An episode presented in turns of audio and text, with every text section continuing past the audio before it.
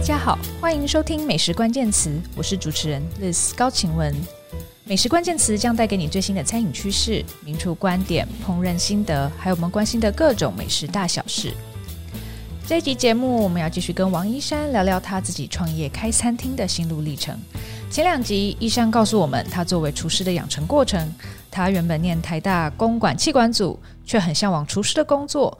台大毕业后，他进入美国知名的餐饮学校 CIA 就读，在美国的米其林餐厅和伦敦的米其林餐厅都工作过，打开了他的眼界。回到台湾后，他就加入了姆美的筹备团队，并且在姆美开幕后没多久就升任为副主厨。现在我们终于要进入他人生的现阶段了，就是自己创业当老板哦。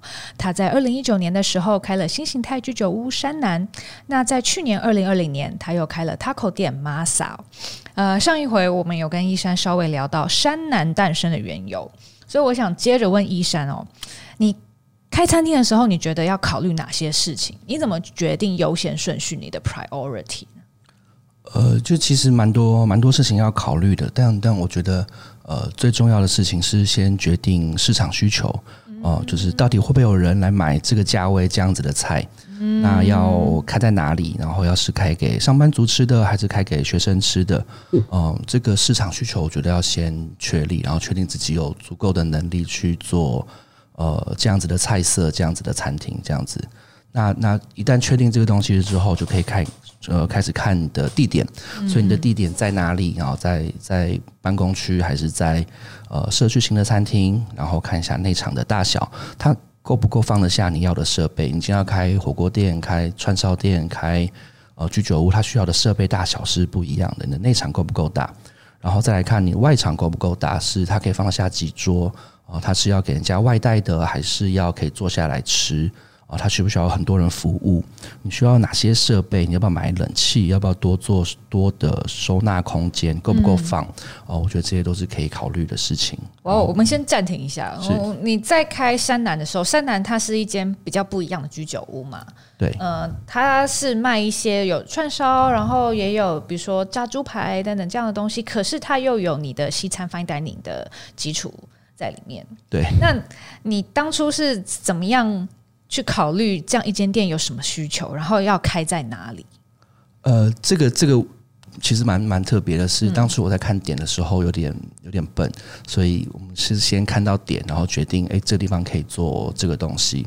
那评估过内场设备跟外场的大小了之后，呃，我觉得。稍微用心做的居酒屋，好像在这个地方有一个市场。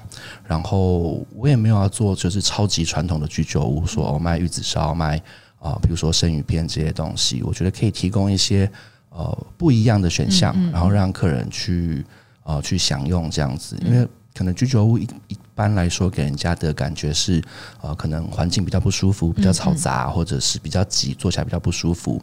哦，但我是不是能够在这个框架里面去做一些不同的事情？也许我的座位稍微舒服一点点，也许用餐的环境跟呃稍微好一点点。我觉得这些东西是呃，我觉得市场上有这个需求，然后我觉得可以试看看这样子。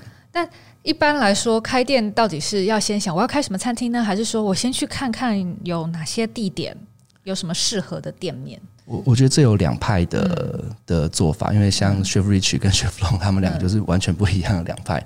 Chef Rich 是他心里已经想好他要做什么了，我就是要开一间啊，假设泰国料理，假设我就是要开一间啊像 Miume 这样的餐厅，他就用了这个心态，然后去找适合的店面。嗯哼，啊，所以他可能要花稍微久一点的时间，才能找到他心里面就真正想要做的东西。OK，那像 Chef Long 的话就是。乱枪打鸟，他就是跟房仲约说：“哎，哪里有好的店面？他去看一下那个店面，看一下呃周围适合的区域，适合卖什么东西。因为像 Masa 就是一个例子，就是他本来想要找一个呃可以开面包店的地方。哦，结果发现哎，跟那个地方开面包店可能价位不太适合，可能客单价比较低一点点，可能不太适合卖呃，比如说三种面包、sourdough 这样的东西。然后就他就问我说：“我们要开个平价的东西，你觉得 Taco 怎么样？”哦、所以他是先看点，再决定自己想要做什么东西，这样子。哦、OK，所以两边都有他的不同的考虑的点，这样子。我先解释一下，chef richi 跟 Chef Long 他们一起都是创办 MUME 的主厨。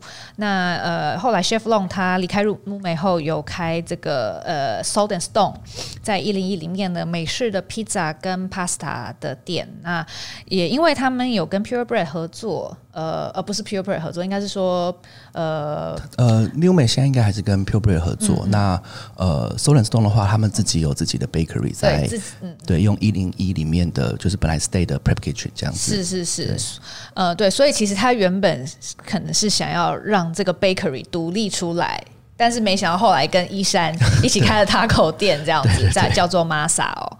好，那所以你刚刚提到了呃，要想需求，然后看呃内外场的尺寸和工作人员，那接下来还有什么事情要考量呢？呃，一旦你决定几个人需要几个人上班，你的内场外场大小跟房租之后，呃，决定你要卖什么时段，其实也很重要。你是要卖早午餐，呃，卖晚餐，只有晚餐，只有宵夜，还是要做一整天很长的 service？啊、呃，你一个礼拜要营业几天？呃，你有了菜，有了设备，有了人之后，你就可以去估算你大概需要多少的。呃，资本额，嗯，一旦你有了资本额之后，你就更好评估是你到底有多少钱，嗯，呃，你评估完说，哦，这间店可能开起来，我想要开的，呃，假设山南的大小的话，可能大概是六百万，哇，六百万我才能开山南，我自己有六百万吗？没有的话，我要去借钱吗？还是我要找股东进来？那他们是跟我一起做的合伙人，还是他们就只是 silent partner，他们只出钱不说话？嗯、那一旦找到钱之后，然后再你就要去说服股东说：“哎，我要怎么呃让你把钱给我，让我来做餐厅？呃，好的状况大概多久可以回本？哦，好的状况的话，可能两年就可以回本。那不好的状况大概可以几年回本？那就是五年、十年回本，就是呃，可能就是很慢很慢回本。那如果真的很不好很不好，也就是说，比如说，假设山南这个 idea 或者 Masa 这个 idea 是。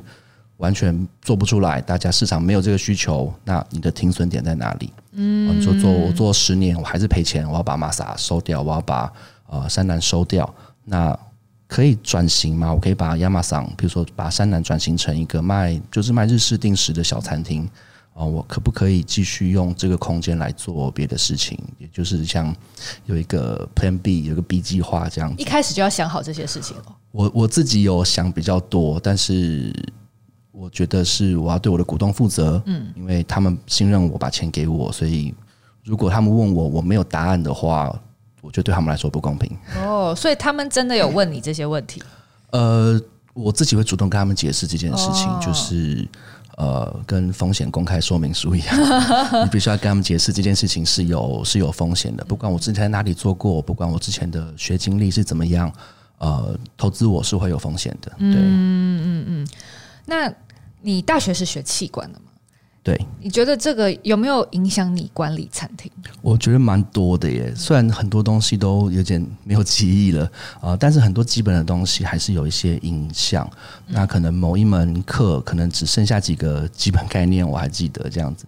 那譬如说像呃，我之前在大二的时候吧，有上一个戚树成老师的呃组织行为学。他就会讨论到每个员工的独特性，每个人有每个人不一样的人格特质，呃，还或者他们面对压力的反应不一样。那这边就会帮助我说，OK，我认知到我的员工每个人都不一样。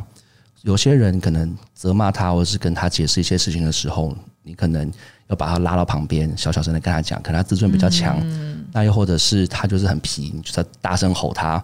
呃，所以可以理解到每个人每个人有他的独特性，要去尊重这件事情。嗯，那又或者是像有蒋明煌老师的管理科学模式啊，呃，他就是用一些数字，用一些线性规划来协助一些呃商业上的决策，怎么算你平损益两平，或者是呃你的供应链这样子是有没有效率的？那或者是像朱文怡老师的策略管理啊，他就会讨论到很多是这是大四的课，它是一个融会贯通的课这样子，我会讨论到譬如说呃。呃，一些策略，像是成本领导，或者是你跟人家做不一样的差异化，还是你就是很针对小众的利基市场，它有不同的策略跟不同呃运作的模式。我觉得台大的老师如果听到这一集，应该会蛮开心。但我也只记得这三个老师这样，没有没有没有，对啊。但是像呃，我们譬如说我们大二大三的时候还有修呃管理会计，它是在。嗯呃，基础会计学上面的一个比较呃管理性质比较重的课程，那他就会跟你解释一些财务上的一些数字意义。那我觉得利用数据帮忙的话，切入的角度会呃比较客观，嗯我觉得这是比较好的事情。但因为这是因为我比较没有经验，我说我开餐厅，我做餐厅也才做十年左右啊、呃。但是像很多很有经验的的的前辈们，譬如说。哦，Rich 或者阿宽，他们可能走猫下去的阿宽，对对对，啊，他们可能一走进这个空间，觉得 这边科学风水不太对，就他们一进去就直觉，他们直觉，他们很有经验，他们就是我说不上来为什么，但是这个桌子的高度不对，然后一量了之后，发现说啊，这个桌子太高了。哦，我觉得，我觉得他们会有这种反应，就是这个地方好像有点怪怪的。哇，wow, 所以他们的感官可以直接对我，我相信是这样子，对对对，已经是 data 这样子输入了。对对对对对，我觉得那个是很需要很多年的经验，嗯、然后呃，但我没有那么多年的经验，所以我就必须要去可能呃阅读一些相关的书籍，比如说行销，比如说供应链跟生产管理的东西，呃。可以比较帮助我去发现，呃，去发现一些问题的本质到底是它错在哪里，或是我要怎么去解决这些东西。这样。可是也有很多厨师他没有这些，他大学也不是念气管啊，然后他可能平常他也不会有这么多时间来读书啊。对，有有可能对，但这是可能是可能真的都要多请教一些前辈。我觉得这是一个问问问问题很重要，然后问对的问题更。更重要，我觉得这是蛮蛮蛮重要的事情啊。呃，譬如说，之前有人会来，譬如说 Miume 啊，他们来实习的时候，呃，他们可能就会问一些问题，呃，可能就问说，如果是稍微阿呆一点的，可能就会说，哎，这边薪水多少啊？嗯，啊，这边休假怎么怎么算啊？有没有劳健保啊？就是问一些，或者是，哎，这个菜的食谱是什么啊？但可能聪明一点的人就会问说，哎，这个东西是什么？我要我要，这个是你为什么会这样子做？OK，所以你们的 set up 是这样子哦，他是先烤，再再再 rest，然后之后再重新用喷枪烧炙烧这样子。嗯、他们问的问题是他们观察，然后想过之后才问出来的问题。嗯，就是笨问题只会得到笨回答。对对对，了解。但是他们问的问题如果是比较聪明、比较有，他就他有在思考、考虑过的问题的话，我觉得会是会是比较好一点点这样。嗯嗯嗯。嗯那回到你开店在考虑的的各种因素，呃，以财务会计来说好了，你当时怎么样规划你的资金运用呢？呃，那时候我做山南的时候是顶让，因为刚好呃，因为我资金也不是很够，那顶让那个空间的话，呃，百分之八十的器具跟桌椅我都可以用，嗯、然后冷气也都还可以用，所以设备状况都还不错，所以我后来就。呃，直接顶让，然后请 Rich 来看，而 Rich 来看就说，嗯，这个要改成中岛形式，把这个拔掉，这个东西跟这个东西连在一起，哦、然后稍微测量一下，呃，你会做的比较顺。但是后来做了之后，还是觉得这个不是我想要的模式哦。但是没办法改，因为是为什么不是你想要的？呃，我觉我觉得很很比较可怜的地方是，呃，因为资金不够，嗯、所以。嗯，我只能将就，嗯，哦，没有办法很讲究，就是说，我要我要做一个百分之百打造是一个我想要的厨房，我是捡人家的厨房来用，是。啊，所以要重新做一个厨房，当然可以，如果我有资金，当然可以做，但是，嗯，有时候对我来说是，特别是创业初期，啊，先求有，再求好，OK，所以如果我有一个椅子，我有桌子，我有人，我有菜，我有锅子。OK，我可以开始做菜。对，现金进来，我可以慢慢慢慢去改这些东西。嗯，但如果一开始就投入很大的资本去做一个呃两百万的厨房，嗯，我觉得可能会会比较吃力一点点。那如果现在你有办法改你的厨房，你想改什么？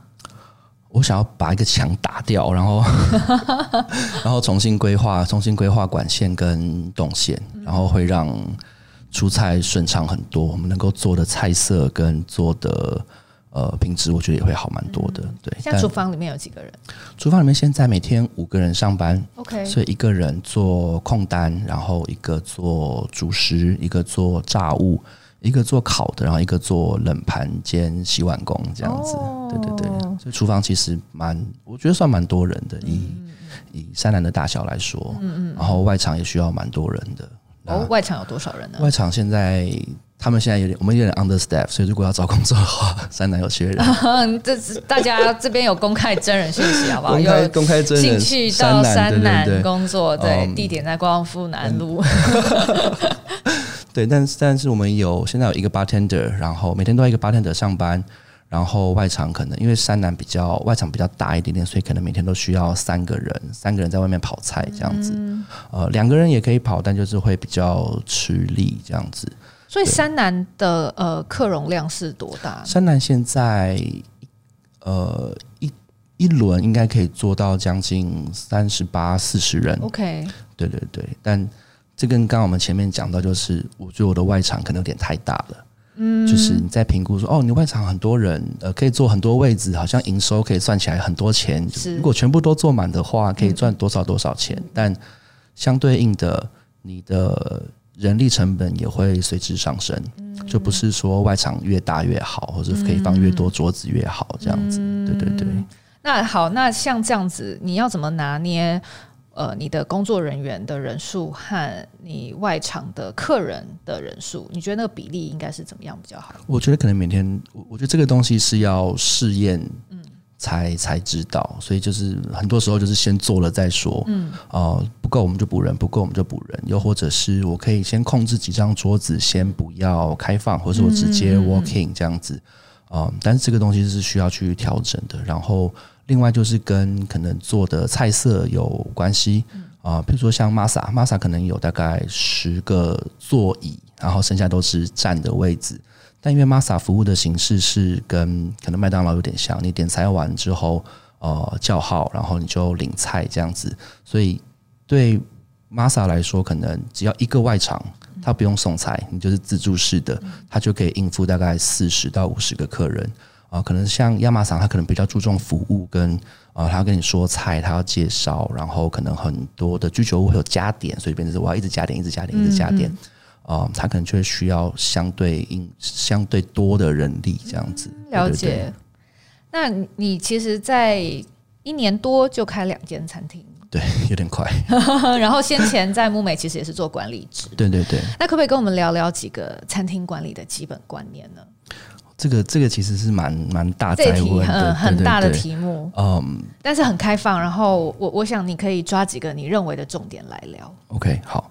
呃，我觉得有一个是不管不管是服务业还是做只只做餐饮的，我觉得很重要的东西是，呃，这是一个人的产业，所以这个是要先服务自己人，你才能再服务客人。因为你没有员工的话，你是没办法服务客人。OK，所以你好好的对待员工，他们好好的对待客人，然后很重要的东西是让客人离开的时候比他们进来的时候再开心一点点。嗯，就只要一点点就好了。他每次回来都比上次来，或者他刚进来的时候快开心一点点，你的餐厅就是一个 happy place。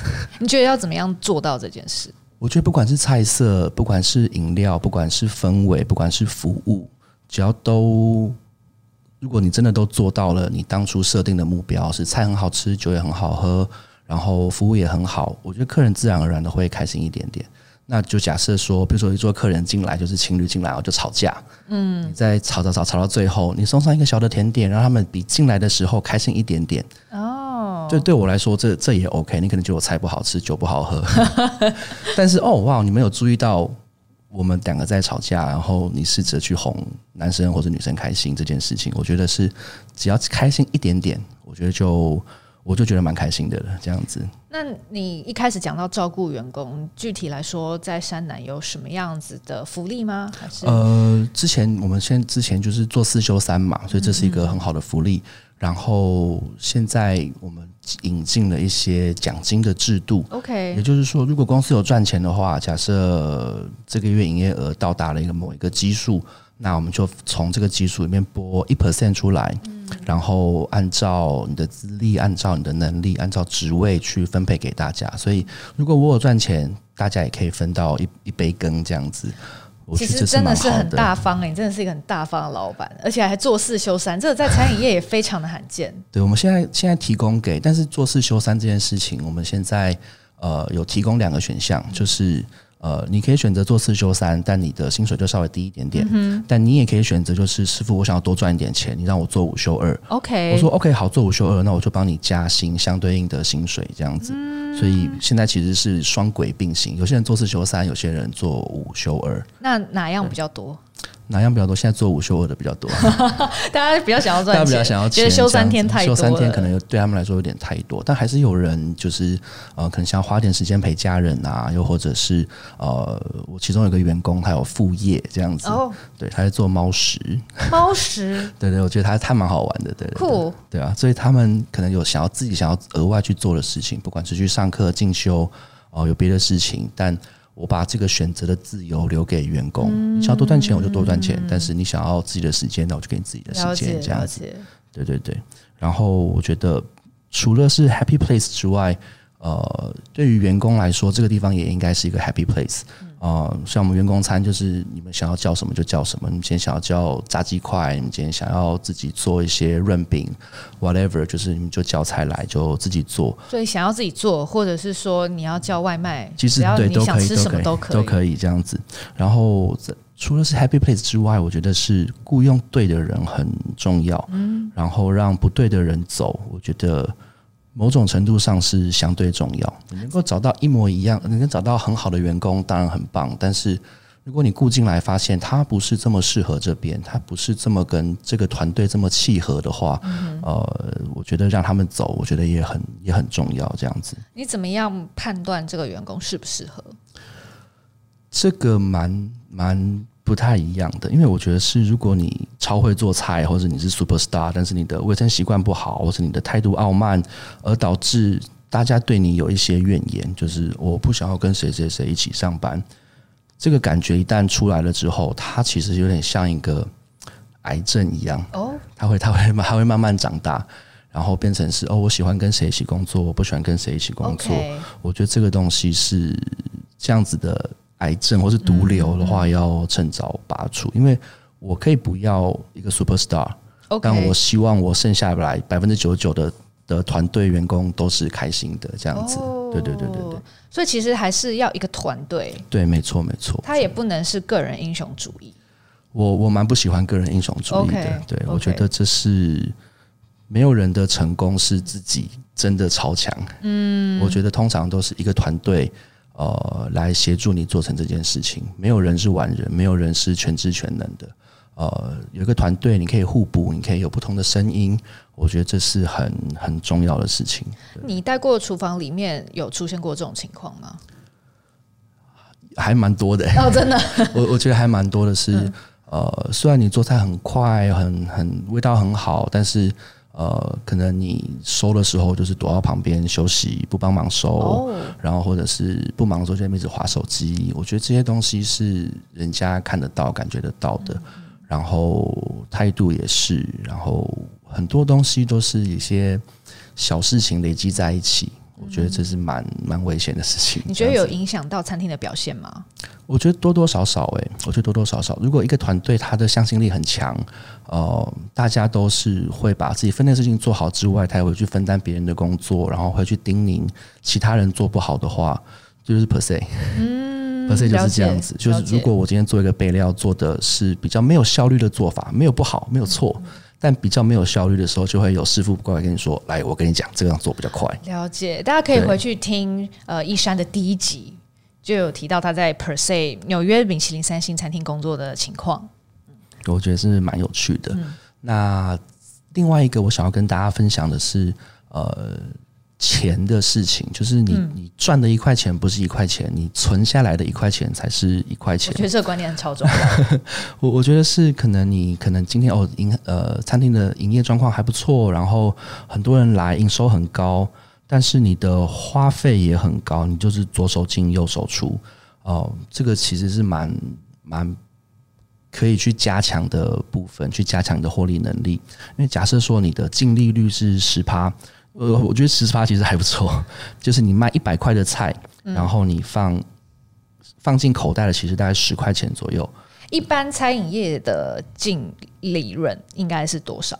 我我刚进 CIA 的时候，CIA 的老师第一天讲的事情就是全美国平均的 profit rate 就是或净利率是十二趴，平均是十二趴。哇哦！对，所以我觉得十趴我觉得还不错，当然有高有低，跟你的业态也也不太一样。但是如果用这个方向去想的话，你卖一百块的菜，你只有放十块钱进口袋。如果你打破一个杯子一百块，你要卖多少钱的菜，你才能赚回这个这个杯子？就是你，你卖一百块的菜，你赚十块钱；你卖一千块的菜，你才有这一百块去买杯子。那如果今天你要买一台二十万的派克雀冰淇淋机，你要卖，你营业额要两百万，你才可以赚二十万来买这个机器。那如果今天是烤箱坏了，你要花五万块维修，你要做五十万，你才能存五万块。那这样想想是蛮可怕的。这样想想其实是蛮可怕的，压力很大，所以可能要。稍微想想是要让你的净利率往上，还是大家注意一下，就是为爱惜设备啊、尊重你的器材啊这些东西。呃，这是一个蛮粗浅的概念啊，也是一个很粗浅的算法。但是呃，下次你的员工打破一个杯子，或是你自己弄坏什么机器，你就自己乘以十，说哦，原来我们要做这么多，才可以才可以，老板才能存到钱去买这个新的东西给我用，这样子，对吧？所以。要开源节流是很重要的，对，我觉得是加强获利的能力啦。加强获利，节省节省是一件事情，然后呃，小心对待东西是一件事情。但是呃，怎么样让你的净利率从十变成十二，变成十五，变成二十？如果是二十的话，你就只要乘五倍就好了，这其实蛮好的。这样子，那你怎么样去呃提高你的净利率？你有怎怎样提高获利的能力的方法？我觉得获利这件事情很有趣哦。我最近在看一个售价的书，就是呃，获利其实是很简单，就是售价减掉成本。所以你售价越高，或者你的成本越低，你的利润就会就会越好。所以从这边开始看的话，就是你要怎么样提高你的货呃你的客单价，又或者是你菜的价钱、你的酒水的价钱，怎么提高客人呃点的菜的数量啊、呃，或者是你的成本，你的食材成本很低，你可以用一些。呃，大量批发的产品，又或者是像呃当季当时的，比如说现在是草莓的季节，你就去华南市场买一大箱草莓，可以压低你草莓的成本。嗯，呃，我觉得这些东西是是可以考虑的。那人力成本当然也是成本。那怎么样用最少的人可以去做最多的事情？啊，呃，我觉得这也是一个可以考虑的事情。但很多时候，获利率它是一个很复杂的动态平衡。OK，对对对，它是一个动态平衡，就是呃，你可以用海胆，那你就会可以卖比较高，虽然它成本比较高，但是你可以卖比较贵。那你的呃成本可能上上升一点点，但是你的售价可以上升很多，因为可能很多人知道海胆很贵，但你不晓得海胆有多贵。嗯，因为海胆也有分很多很多品质的。呃，集聚这样子，真的有很好的紫海胆，可能一盒四五千块、五六千块，但很便宜的加拿大海胆的话，一一一盒是两百二。哦，OK，对，但是味道真的很差，就是 就是就是它有一些选项，像和牛也是，不是所有的和牛都那么贵。是对，很多现在房间的餐厅可能就是说标榜自己用和牛，但是你的和牛是哪里来的和牛，可能你也不晓得。对，因为纽澳也有和牛，美国也有和牛，那它就是一种行销术语，它是一种行销的东西，但呃，每间每间餐厅操作的方式不太一样，但是。呃，我觉得这是一个可以可以考虑的点啦，就是怎么样增强获利能力这样子。可那像呃山南以山南来说好了，你会想要再调高它的客单价吗？还是你用别的方法去提高你的获利的能力？我我其实比较想的事情是我想要降低一点点我的客单价哦，为什么？但是我可以让呃每天来的客人稍微多一些些。嗯，呃，像我现在其实我这礼拜刚刚换了菜单，调整调整了菜单。那菜单上面我们多加了很多的小食，嗯、大概五六道哈，都在一百元以下哦。呃，我觉得是除了是下酒菜之外，它可以让你有更多的选项，然后呃，你不用每个人都来都吃很贵的马头鱼炊饭或者干嘛的，或者每个人都要吃一个猪排三明治啊，呃，你可以吃一些小东西就好。然后，但是可以希望可以借此然后让客人来的频率稍微高一点点，因为可能现在大家吃饭是，哦，我今天一餐想要花一千块，还是我今天花只想花三百八？是，所以可能大家心里有个预算了的话，呃，也许把价钱调低，哈，让多一点点人可以常常使用这个地方，我觉得可能是呃比较重要的。但降价其实是蛮危险的事情，嗯，因为大家会怀疑你说，哦，你是不是料用不好啊？还是，是还是你偷工减料啊？还是什么东西？嗯，但是我觉得某种程度上，山南的降价有点像是我们去改善流程，嗯、就是我不用再花这么多的人力去做这件事情的时候，或者它的备料可以共用，或者我现在有一个很好的厂商，他愿意给我一个比较好的价钱的时候，我情愿把这个回馈给客人。哇哦！但我希望大家可以常常使用山南这样子。这跟你过去待过的 fine dining 餐厅是不一样的，呃，蛮不一样的，蛮、嗯、不一样的。但呃。我我觉得，在我做餐厅的时候，我蛮常跟比如说猫下去的阿宽呃聊天，然后他其实给我很多的不同的启发。是呃，他常常挂在嘴边上，就是要怎么样使用，让让大家增加使用猫下去的几率。哦，所以他开了早餐，他开了中餐，开了晚餐，他开了 Uber，他开了。他现在把 B One 也开起来了，对对对，对，要怎么样增加大家使用的机会？我觉得这是很很重要的事情。是我当初开餐厅的时候，我希望开的餐厅是一个我每个礼拜或者我每个月都可以回去的餐厅。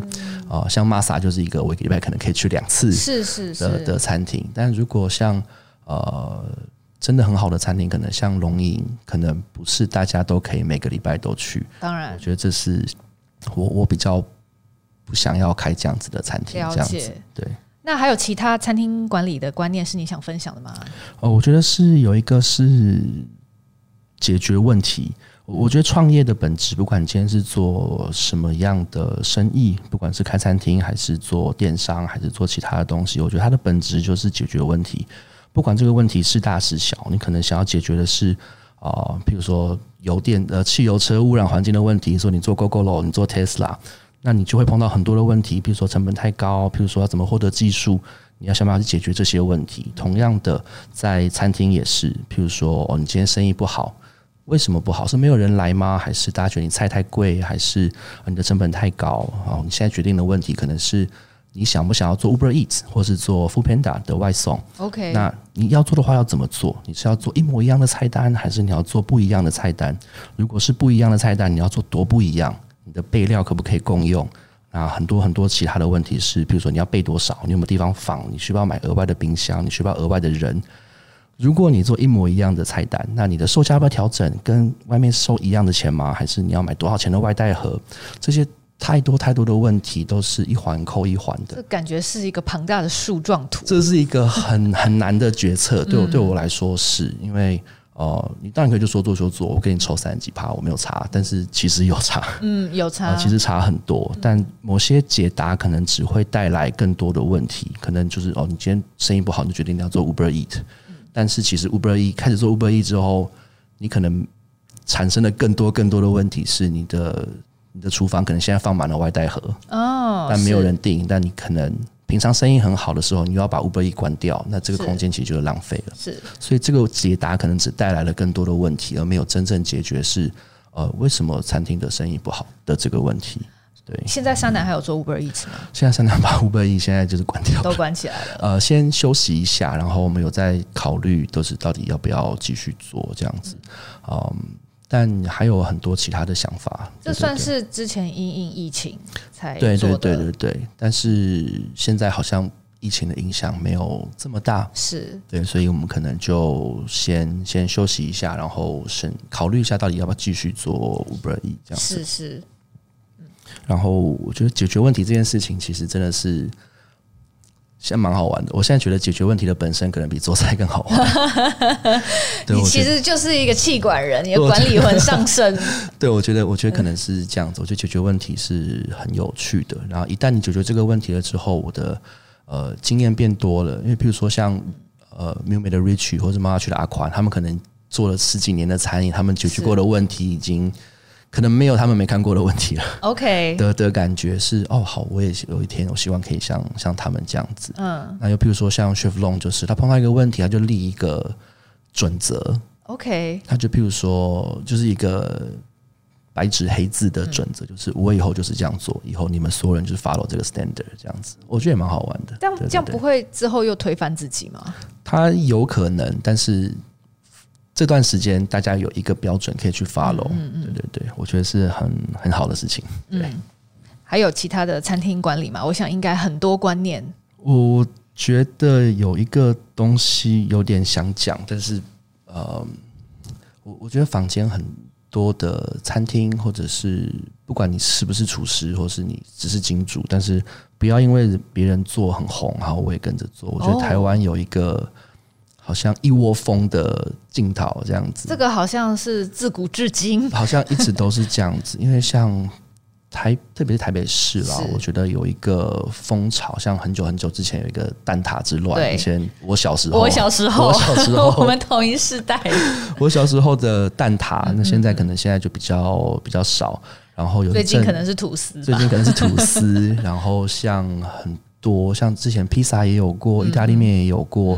然后我觉得很多时候是别人跟着做，好像很赚钱，我也跟着做。甚至是牛排馆。哦，牛排馆也是对，对，有一阵子就是刚好 LeBron 开那一年，就超多牛排馆开。哦、嗯呃，我我觉得现在活得很好的好像也没有那么多，没有、哦，嗯，确实。对啊，所以呃，不要因为人家做，我也跟着做。你的核心能力到底是什么？你到底是你是拿钱给人家开店，那你倒不如去买 Tesla，Tesla 最近新高。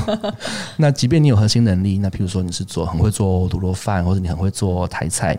不要因为你很会做这件事情，就决定说啊，我就是要开这样子的店哦？为什么？我我觉得是要看一下这个市场到底需不需要这个这个店。因为像譬如说鼎泰丰哦，你很会做，你做鼎泰丰做了十年，然后你自己出来，你想要开间小笼包店，真的需要这样子的小笼包店吗？我觉得那倒未必。因为像可能如果你开去，你说台北市大安区还需要更多的小笼包店吗？嗯，我觉得不需要。但如果你今天开去。呃，比较偏远的，假设淡水或者是阳明山上，哎、我觉得搞不好有一个商机，所以你要去想一想说，说不是因为我会做，然后我看到一个店面在大安区，大安区延吉街金店面，我就在这边开一个我会做的东西，而是这个地方到底需不需要？哦、呃，我觉得这个东西是要很审慎的想想清楚。那你要怎么样评估市场需求？我不晓得，我觉得是像我开山南的时候，我就是去山南附近，大概走了三三四天吧，就从从早到晚，我就是在门口看到底多少人经过，然后去附近走一走、绕一绕，看一下其他的店跟类似性质的生意好不好，跟我开同样营业时间的到底生意好不好？我觉得这个东西是是可以自己去看、自己去感觉，对。但你说你看得出来市场需求吗？我觉得。那也未必，但是这是一个你可以多做研究的事情，这样子。有没有什么方法去取得什么数据？我我这个我没有办法，这个就是我就是去蹲点，蹲点哦，我就去蹲点去看，然后可能跟朋友聊一聊，就是说，如果我在这边开一个呃这样子的店，你会来买吗？哦，如果我在这边开这样子的店，你会来吗？就是问一下，就是哦，如果你开这样子的店，我也吃过你的东西，我觉得在这个地方也许蛮蛮特别的，又或者是这个地方没有这样子的东西。哦、呃。譬如说像呃渣男的老板 Tony 是。Tony 哥，他就有跟我分享过，他开第二间渣男的时候，他开在万方社区里面，OK，生意超级好。嗯，在万方社区里面没有没有那样子的店，对，所以我就哦好，所以呃，但他如果开进他把第二间店开，开又开来台北的话，可能。不会取得这么大的成功，嗯，对，所以我觉得是要去看一下，呃，地点，地点，地点，地点，我觉得非常的重要，这样子，嗯嗯，嗯，大概想跟大家分享是这边。那从厨师变成业主有什么不一样？你觉得？我觉得很多事情都变了，比如说跟同事的相处啊，哦，呃、本来你只是副主厨，但是你现在变成老板，你变成给薪水的人，啊、我觉得不太一样。那我觉得要努力的事情很多，我觉得很重要的事情是沟通。OK，我觉得保持就是沟通管道的畅通，就是老板不一定永远都是对的。然后我自己觉得啊，我自己觉得老板不一定永远都是对的。然后要虚心接受意见，因为你不知道你不知道的事情，如果你自己想不到，没有人跟你讲，你就是不知道，那你就要仰赖团队的成员或是客人跟你讲。那所以你保持团队的氛围是。如果你觉得不对，你可以跟我讲，我觉得这是很很重要的事情。OK，因为有些地方的可能公司文化或者是氛围是。你你不可以反抗，对，或是你不可以表达意见的，或者是只是一些佞臣这样子会讲好话，对对对，就是你只听 报喜不报忧，我觉得这也是很不好的事情。嗯嗯。那像善男每个月都会开会讨论，我们检讨一下上个月做了什么东西，我们做了什么参会，或者我们做了什么改变。那说好要做的事情，比如说我们这个月说好要改菜单，有做到吗？嗯。然后我们下一个月要做什么事情？然后我有强迫每一个人要讲三件。如果你是老板，你想要改变的事情，什么都可以。Oh. 你觉得你觉得 logo 不好看，你觉得名片的颜色不对，你觉得音乐不好听，你你可以跟我讲。Oh. 我每个人都要想三件。那目目前为止有没有什么人的意见让你吓一跳？还蛮多的耶，真的吗？很多人对于比如说菜色啊，然后或是对于呃一些酒水的东西，或是服务的流程，他们都给了很大的帮助。我觉得，觉得是帮助。我觉得很棒的是，我的团队很爱跟我唱反调。哦，真的。我觉得不是反调，而是他们会坚持他们相信的事情。OK，他们会就是，我觉得这样不对，一闪，我觉得这样不对，我不想要这样做。哦，就是我就会好，好，你来说服，你，有你来说服我，啊、我也有，我也有。啊、所以看是我能说服他，还是他能说服我。嗯、我觉得这是一个很有趣的辩证的过程，就是嗯。一定会有人跟你唱反调，一定有人跟你持反对的意见。但如果你能说服这个反对意见的话，你可能已经成功一半了。我觉得这样蛮有趣的。有什么例子是员工说服你的？呃，他们说服我啤酒要涨价。哦，他说：“一三，你现在买这个啤酒是比较贵的啤酒，我们用的是 Orion。然后他说，这个酒商给我们的价钱其实没有那么漂亮啊。然后你现在要给超级大杯啊，就其实你卖这个钱，搞不好一杯大概赔十块钱。”我说：“真的假的？”然后我们就细算了一下。我说：“可是你卖这么贵的啤酒，我不太想。”他就说：“不行不行，你不能赔钱卖这件事情。”我说：“OK，好，就算了一次，然后觉得 OK 好，所以我们必须得卖这个价钱。”对啊，我觉得是蛮蛮有趣的，对啊，或是一些呃，我本来想要硬开中午.就是让大家工作时间稍微变长一点点啊，然后下午给你多一点空班的时间，然后可能调整一下薪水，也许中午我们就可以开。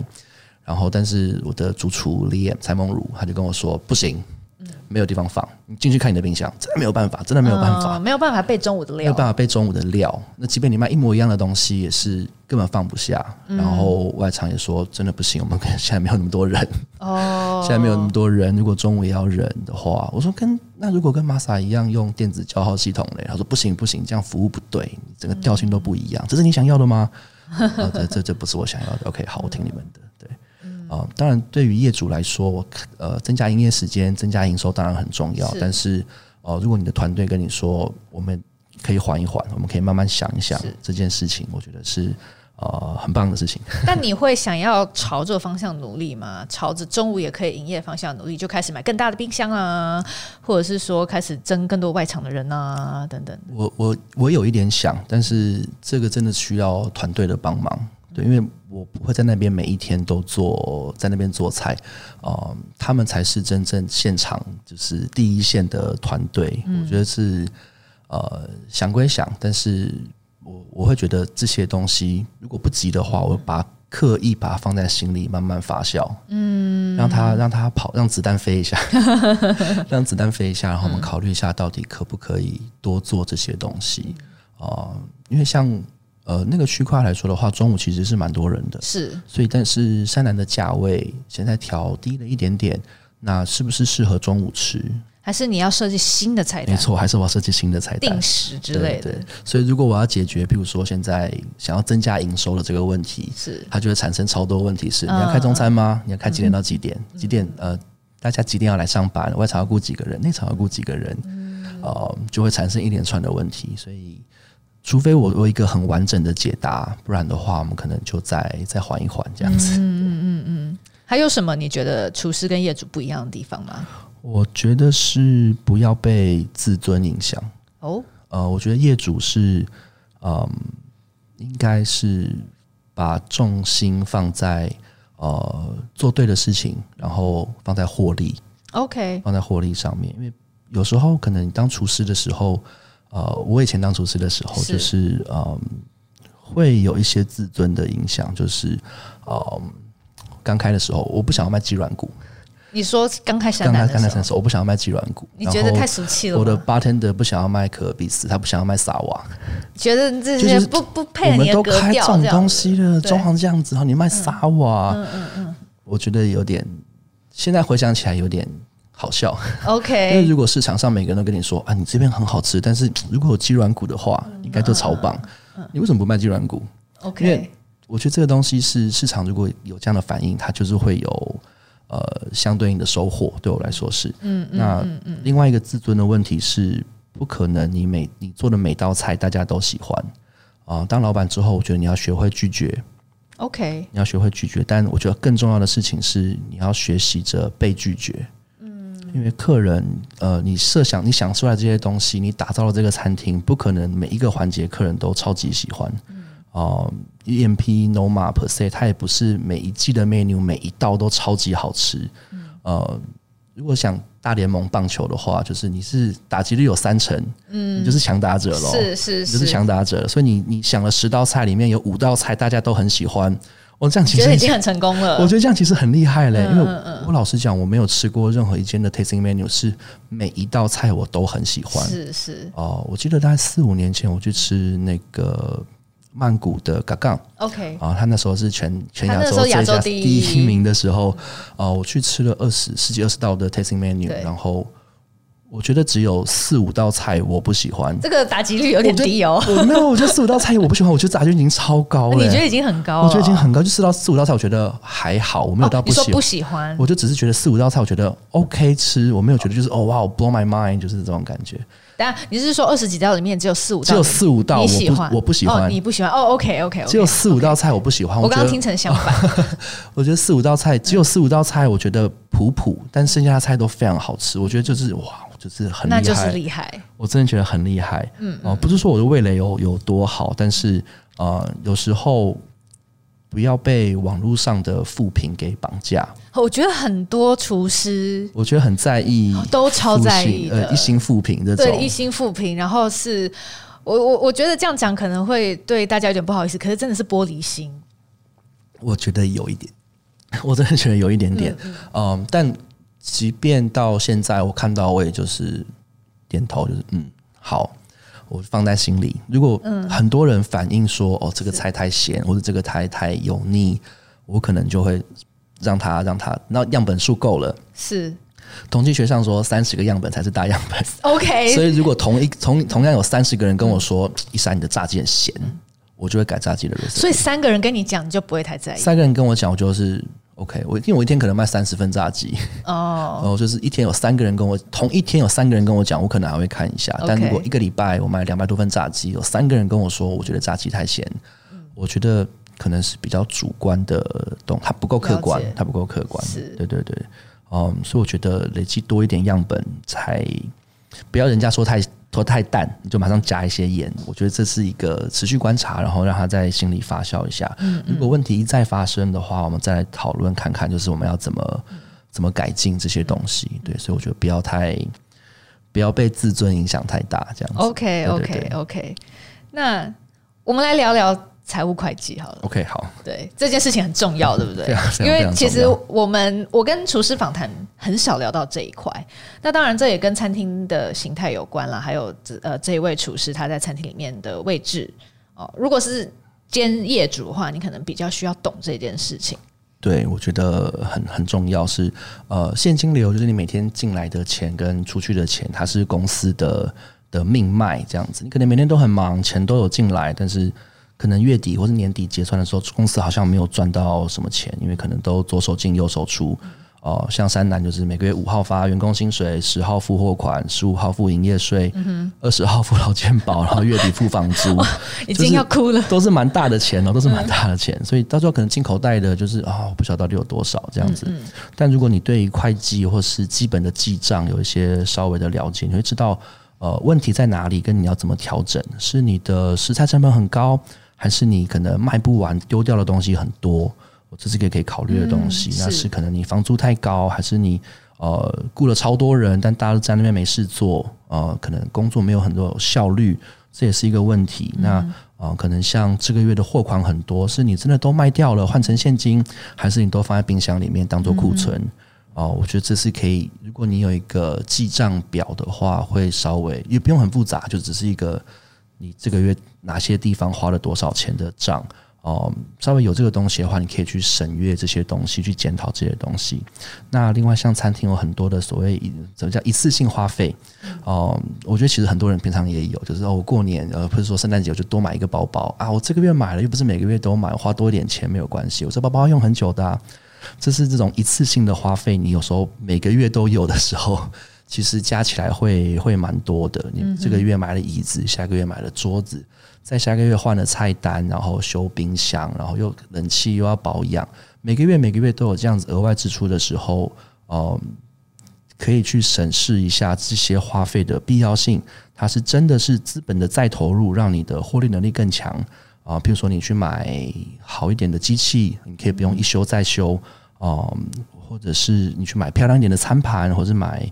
呃，很多不同的东西的时候的资本投入，或者是它其实是没必要的花费，就是啊、嗯呃，比如说你有一个很老旧的机器，就是你舍不得丢，但是它每两三个月就坏一次，你就是一直要找人来维修来看，嗯哼，哦、呃，这些东西可以用记账的方式去呃稍微审视一下，然后检讨到底需不需要花这些钱。那如果每个月都花很多，那是为什么？你自己有个这样子的记账本？呃、欸，我自己有一个这样子的记账本，但是跟你每个月做会计报表是不一样。哦，不一样，那个是那个是外账，就是外账，不能讲做给国税局看的啦。它也是代表了我公司的正式的营收这样子啊、呃。但内账的话，我比较知道这些钱细分去了哪里，因为可能你看，呃，假设年底报税的时候，你会看到资产负债表上面有存货三百八十万。但是这三百八十万是什么时候得到三百八十万的？或是为什么会有这么多存货？哦，这些东西可能要用内账来来看一下。嗯哦，当然你年底看钱到底有没有变多，OK。但是呃，你对于成本跟利润有比较多的了解的话，呃，会。对公司的营运比较有帮助，这样子。对，那一般来说，你要怎么样设计餐厅的成本结构？比如说，我们常听到就是三三三三十趴，三十趴，三十趴嘛。对对对对对，然后你最后赚十趴这样子。最后最后赚十趴，对对。那你你觉得这是合理的吗？然后还是说，其实这太理想了？我觉得这这蛮理想的。然后我觉得人事成本现在要控制在三十，我觉得是蛮。蛮蛮难的事情，是。我觉得，我觉得一方面是如果你只给得起香蕉，你就只请得到猴子。OK，所以我情愿花多一点点钱，让大家都有肉吃，嗯，然后让大家都有比较好的成长，然后我可以，如果我有很厉害的员工，也许我的厨房只要四个人，嗯哼，对我，但是可能我的总花费是稍微低一点点的这样子。哦.所以我觉得人力成本要维持在三，我觉得是蛮有可能有一点挑战，可能有点挑战啊、呃。但我觉得跟做的菜色也有不太一样的地方，比如说呃，像 Masa 的话，可能就是食材成本稍微高一点点，是，但是它的人力成本可能稍微低一点点，因为它是大批次的制作哦、呃。我觉得这个东西是蛮不一样的，它的流程被很简化，然后有规模经济，就是你做。呃，十十公斤的肉跟二十几公斤的肉煮的时间可能差不多，嗯、但但可能山南没有办法消耗掉二十公斤的肉，它就变成是呃，可能就保持着每天煮每天煮十公斤，嗯、但可能 Masa 它的量很大，它可能每两天煮三十公斤，是。哦、呃，对他们来说就是我每两天做一次，但山南每天要做，嗯哼，哦、呃，我觉得这是不太一样的成本结构，是。那另外就是像。第三个是杂支嘛，杂支通常也占三十趴，但是呃，这端看你要提供的服务的多寡，嗯，呃，比如说你需不需要定位系统，你需不需要呃 POS 机，你需不需要 iChef，呃，你需不需要给人家刷卡？是，我觉得刷卡的费用可能也比大家想象中的高，是，它有手续费的问题，然后呃，你是请会计师还是你自己记账还是？啊、呃，你有没有人帮你收垃圾？你的店需不需要保全？因为保全的钱也蛮多的啊、呃，所以端看不同的业态，我觉得会有不一样的呃杂支的开销这样子。对对对，因为你也可以每天自己去追垃圾车倒垃圾，但是像山南就是一个月付几千块钱，人家帮我们倒垃圾这样子。但是也有很多服务是你不得不对你有些东西是不得不，而且可能越来越多，比如说像很多人现在都有 inline。对，现在定位系统，然后 POS 机，那你需不需要支援数位支付，像是接口或者是 Line Pay 这些东西？哦、呃，美国运通的手续费还比别人家高，但你要不要说美国运通？是哦、呃，我觉得有很多东西有时候已经变成不是你需不需，而不是你可以，不是你的选择，嗯、而是你得做，你得有，你得提供无线 WiFi 的讯号，因为你得。得做 iCHEF，你得做网络定位，是哦、呃，很多时候已经不是选择，而是如果客人有这样子的需求，是哦、呃，你就得提供这样子，对啊。也有很多小老板会为了省这些钱，那这样子会不会反而也是阻碍他生意成长？对，我觉得这，比如说这其实有不一定是餐厅，比如说好网络卖家好了，他就是不给刷卡，就是要汇款。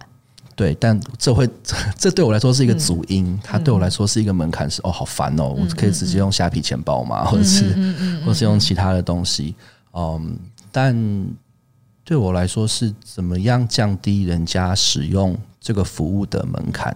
因为像 Masa 没有定位系统，你就是来就可以吃，跟 Costco 跟麦当劳一模一样，你不用定位你也可以吃，你想要打包带走，我们也有这个选项，也没有多收你钱。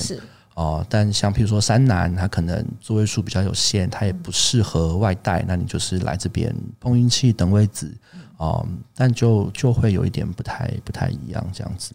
那那像财会，我相信很多厨师朋友其实是没有接触过的。那如果在没有相关知识的情况下要开餐厅，你会有什么建议？我会建议找一个开过餐厅的人先聊聊。嗯哼，哦。如果你现在在帮人家工作的话，去找你的老板。如果如果你跟他提离职的话啦，就是嗯、呃，就是你可以去问看看他，就是当初他是怎么开店的。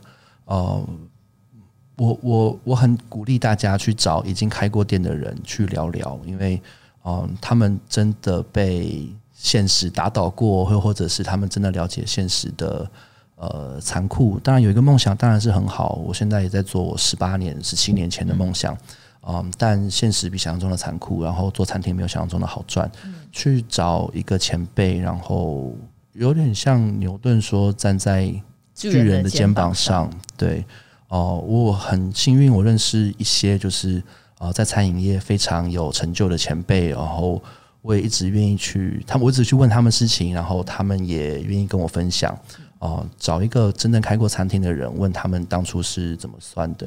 啊、呃，其实蛮多人来找我，问我当初怎么开餐厅的。哦、然后其实我有一个，我有做一个小的计算机，就是一个 Excel 的 spreadsheet 这样子，就是啊、呃，里面就是涵盖了你的食材成本，你的呃你需要几个人，然后你的水电瓦斯，然后网路费，你要不要用 iChef，你要不要用 Inline 啊、呃？如果你每每一天开，还是周休二日，还是公休一天？嗯然后还有，你就可以去估算出呃，你每一天的营业额哦。Oh. 然后你这样做大概做多久可以打平这样子？哦、oh,，OK。对对对，我觉得你这个表搞搞不好可以卖钱。应该应该是卖不了多少钱啦，但但我我后来觉得是啊，我、呃、我觉得我的人生哲学或者是我的人生的 core value 核心价值是分享。OK，对我来说是这样子，是就是如果我学到什么东西，我很。我很愿意跟我的团队分享，因为别人也会很愿意跟我分享。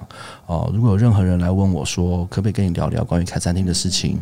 哦、呃，我也很乐意分享。比如说像呃，Logi 刚开的时候，他们的副主厨威廉，然后我当初也有分享，就是一些供应商给他们，然后呃一些备料单啊，或者一些教材单的东西。然后这个资讯在我只有在我脑子里面，它没有任何的价值。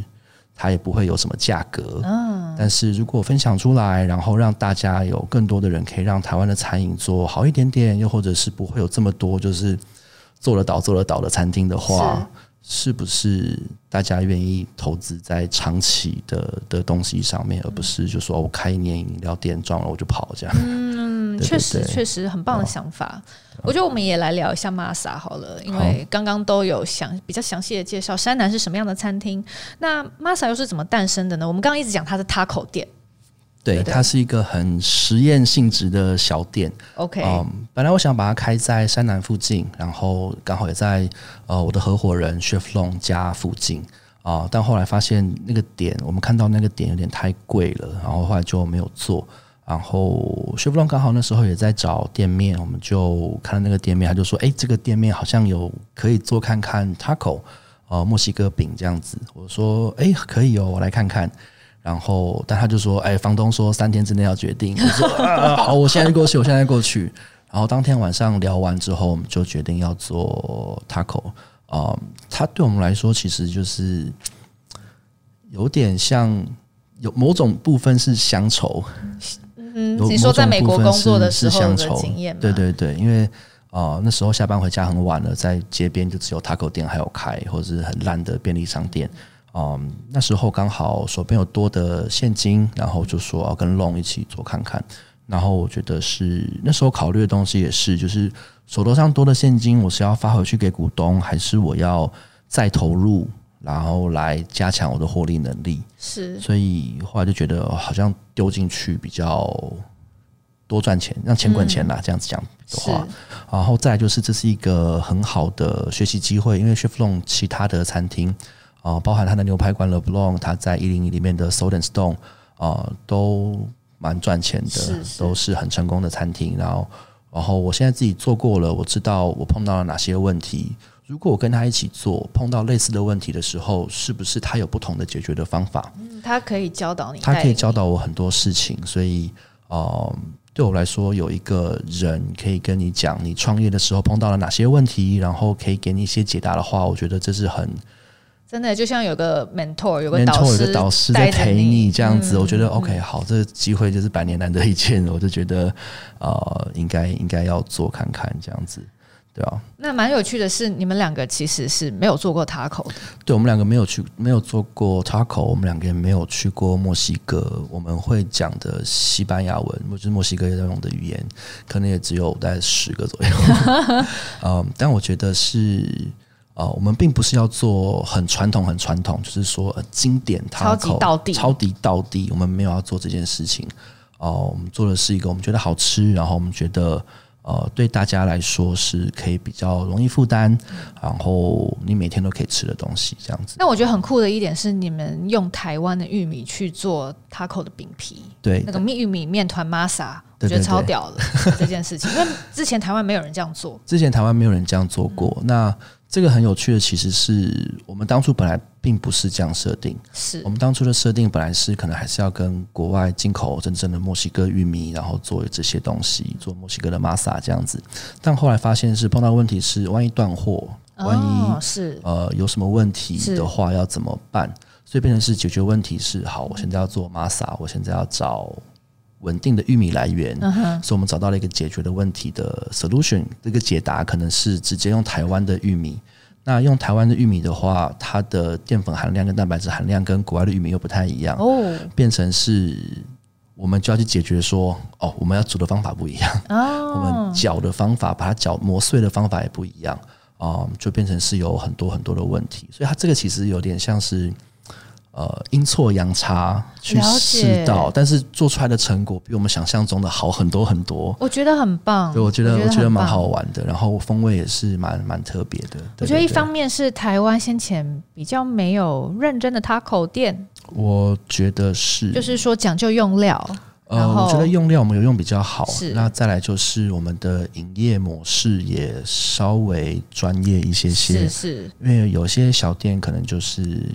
我们蛮常讲这个，就像譬如说，Liz，你会煮菜，然后你会做卤肉饭，然后你搬到纽约去，你可能没有在商业厨房工作过的经验，但是你决定要在纽约开一家卤肉饭店，那像这种感觉，但你可以做十个人的菜，你可以做一百个人的菜，但每天都开做一千个人的菜呢？嗯嗯，嗯，你可能没有那个商业知识，又或者是那个 know how 去操作一个商业厨房。是是啊、呃，因为可能很多台湾的小店比较像是这样子的是是是的样式。那我们可以用一个比较商业厨房，用一个比较专业的角度，就是每天都有品质稳定的好吃新鲜的 taco 这样子。我觉得是蛮好。我觉得台湾也确实有这个市场需求，就是我们刚刚一直讲到市场需求。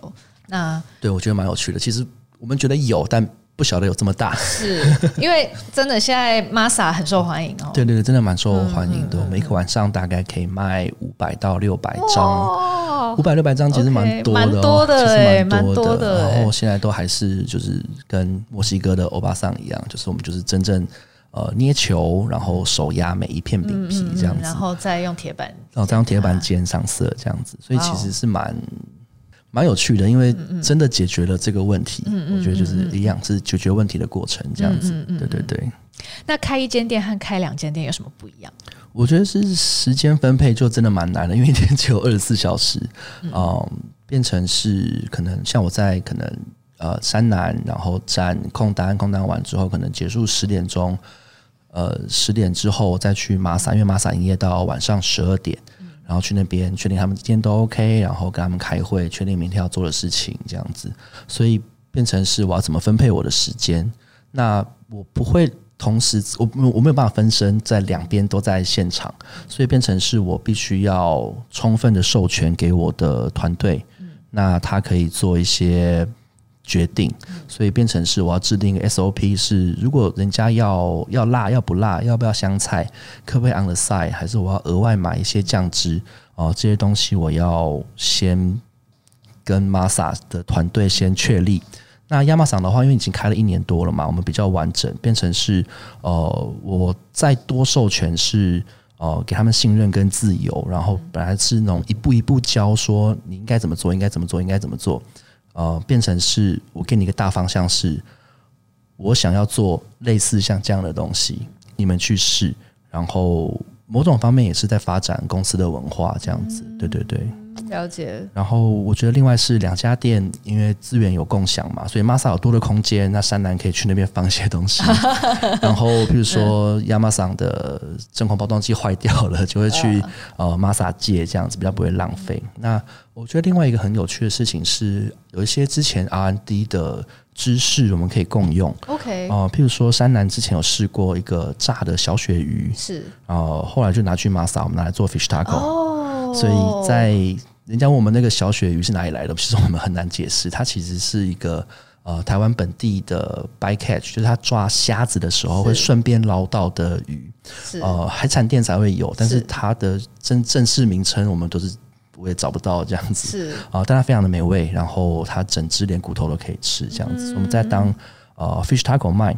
那我们在 Masa 那边试了一个，如果直接用玉米面糊、呃玉米面团。我们把它加水，里面是糖跟淀粉的嘛，对不对？对。然后它有一个玉米碱化的香气。如果我们直接把这个淀粉拿来加水，当做天妇罗的面团或者炸鸡的面团呢？哦。所以我们就拿来试，我就拿回妈呃亚马萨，然后我们就试了一个炸鸡的面衣。我已经肚子饿了，我已经听到肚子饿了。它就是有一个玉米。香气，甚至有点像 Doritos 的香气的炸鸡。哦，有趣。然后我们就配一个很简单的，就是我直觉想到就是配一个沙沙酱。嗯，所以它就是像在吃 Nachos 跟炸鸡 at the same time 那种感觉。这个蛮酷的，我觉得蛮蛮好玩的，对啊。所以我觉得是两间店，呃。如果回到管理层面来讲的话，我觉得是规模经济，然后有一些东西可以资源共享的话，其实是可以省掉蛮多成本。嗯嗯。呃，特别是比如说我们买一些真空包装袋或者是一些塑胶容器的时候，哦、呃，可能买一箱是这个钱，但满三箱是打八折，嗯、那我就可以买三箱。嗯、我觉得这是每一个东西都省一点点的感觉，其实蛮好的。是。对对对对对。那这样你。当厨师已经达到你当初目标了吗？我我我如果这样讲的话，是因为我十九岁的时候立志要当，不能讲十九岁，二十一岁，二十一岁是立志要当厨师，立志要当开开店。我现在开了两间店，然后做我喜欢吃的东西，然后我希望大家也喜欢，我希望也可以做的长久，但。这是一个阶段性的目标，因为可能三年之后就倒掉了，是 我不晓得。请大家多多支持 山南跟 Masa。对，我当然可以希望成为一个更好的经营者，一个更好的老板，然后嗯、呃，再累积一些开店的经验吧。我觉得是是蛮有趣的。但你说这是革命尚未成功，我我觉得我真的觉得革命尚未成功。你怎么样规划五年后的自己，十年后的自己？你希望自己未来成为什么样子？我还是希望继续在餐饮做，然后但是可能呃，我想要培养一个团队，也不是说徒子徒孙，而是呃，我其实算是 Miume 的徒子徒孙。是，如果这样讲的话，是就是呃，这个系统这个东西，我希望可以带给更多的人，更多的厨师，然后呃，让大家可以做得更好。然后呃，另外一方面，我想的东西是呃，也许十年之后，我可以有足够的经验啊、呃，去。我其实蛮想当老师的。哦，对，我们之前好像有，我觉得你还蛮适合讲课。还 之前有聊过这件事情，嗯、就是当一些业界就是叫业师哦，就是哦、嗯，可以去分享一些经验给后面要做餐饮，不管你是要开店，是还是你只是想当个专职的厨师哦。但我觉得希望那时候可以有多一些经验可以去分享。呃，我觉得有时候踏入餐饮业的人，他可能会有一个错误的期待，这件事情其实是。对业界其实不太健康，我觉得好像还蛮缺乏像你这样子是有实战经验，呃，而且我相信高餐还是有很多的老师，但是呃，可能是学术是比较多的，他们可能没有没有办法分享说被嘎支票的痛苦，或者是或是要跑三点半的痛苦这样子，或者是呃，我要怎么样在。逆境中求生存的感觉，嗯嗯，嗯，像像我之前就有一个人跟我分享过，呃，如果我没记错的话，好像是我在 CIA 上酒的课程的时候，他说越贫瘠的地方长出来的葡萄风会越好。哦，就是太温暖，或譬如说呃，像台湾或者是呃热带国家，太温暖了，葡萄长很好，但是葡萄就会超甜。太甜的话，其实不是那么适合酿酒，它没有那么多的风味，是反而是比较贫瘠的地方。啊、呃，长出来的葡萄，它酿的酒风味会越好。嗯嗯，我觉得某种程度上是这样子。你给了很多的呃限制是啊、呃，你之后如果可以克服这些东西的话，我觉得是那个经验会是很宝贵的经验。这样子是，对对对。那我做这一系列访谈，其实也都很想了解各位主厨们对于名厨的看法。你自己觉得你是名厨吗？我我我完全不觉得我自己是名厨，我完全不觉得。不是说你开了餐厅你就可以变名厨。对对对对对，我觉得这是这完全是两回事。呃，我愿意分享一些东西，也有媒体愿意给我一些采访或者让我一些发表的空间。但我觉得名厨的，我自己看名厨是，他必须要是一个经典，他必须要是一个榜样。嗯啊，比如说像 Chef Thomas Keller。Thomas Keller 真的反复在我们节目中出现。如果你是忠实听众，就算你之前不认识他，你现在应该也要很认识他。应该要知道他一下。他最近 他最近出了新的 Cookbook。啊，我觉得他必须要有独特的风格，他也有他自己的论点，跟他自己呃看东西切入的角度。然后，我觉得他必须是一个可以发挥他的影响力，而且是很正面的一个一个人这样子。所以，我觉得名厨该是这个样子。比如说。呃，我我我觉得 Chef Richie 是是名厨，okay, 我自己觉得他是名厨，okay, 他的风格很独特，然后他试着发挥他的影响力，让大家更看到呃台湾在国际上的样式，又或者是呃用在地的食材，我觉得这些东西是很很特别的。嗯、那又譬如说像呃。还有谁？像我觉得像 Noma，Noma 就是 Rene Redzepi 啊，全世界最好的餐厅。我自己觉得全世界最好的餐厅，它一样是经典。啊、呃，十年之后你回来看台世界的餐饮的发展的时候，你一定会讲到它，名留青史。你一定会名留青史。你可以，它有它独特的风格，然后它真的超级有影响力。它的 Noma Fermentation Guide，它一个发酵圣经啊，它真的是发酵圣经。是是是，对我来说是这样子。那因为我我看我的话，我觉得其实我其实很没有自信。我我每天都在自我怀疑，是这东西到底好不好吃，然后可以再堆叠风味吗？还是有没有别的做法？人家怎么做的？啊、呃，我每天都在自我怀疑，不管是菜，不管是呃很多人生里面的事情，我不是很确定这样做好不好。然后我很容易为了我不能控制的事情担心。嗯，Chef Long，Chef Long 蛮常念我这件事情。他说：“这样你又不能管，你又不能干嘛，你就不要放在心上。”我说：“我真的没有办法。”我觉得某种程度上是跟之前提到的 “preparation is everything”。嗯，是。我觉得我好像可以做些什么去改变这件事情。嗯，也许我可以做一些广告，也许我可以做一个 pop up，我可以改一下菜单，我可以调一些东西去让大家更喜欢我，或者是。做一些别的东西，让客人的感受更好，但是我好像蛮常为了这件事情担心。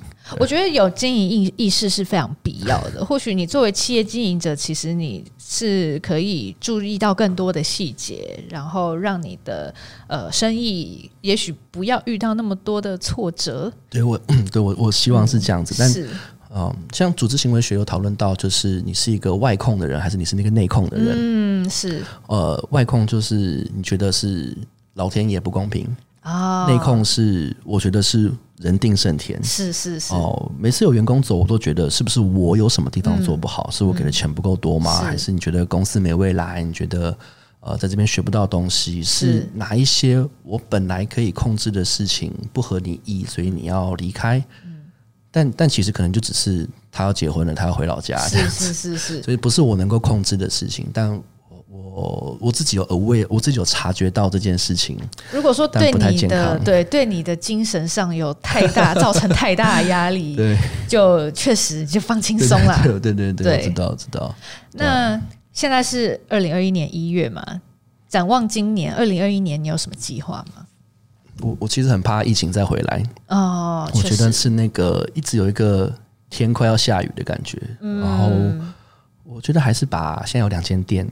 然后把两间店先做好，然后慢慢慢慢调整，然后可能 Masa 可能会有机会有比较比较有机会做一些扩张的计划。我觉得 OK，我觉得 Masa 的市场需求比亚马逊多。我觉得也因为它比较亲民，对，我觉得它更亲民。对，就是我们当初本来就想要做的事情，就是更贴近大家生活的东西。嗯，所以可能 Masa 会有一些新的计划。OK，嗯，可能在台北，可能不在台北，我们还在.还在试。然后今年我觉得就是等等疫苗出来，等 等疫情的这个乌云赶快过去，是是然后让餐饮业可以赶快重新。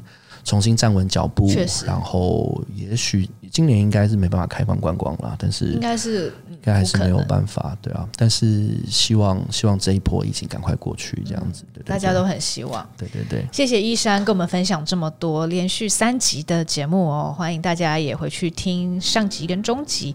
那也谢谢大家今天收听我们的节目，如果喜欢我们美食关键词，欢迎订阅追踪并分享给亲朋好友，也欢迎留言给我们，欢迎给我们五颗星哦。那我们就下一集再会喽，拜拜。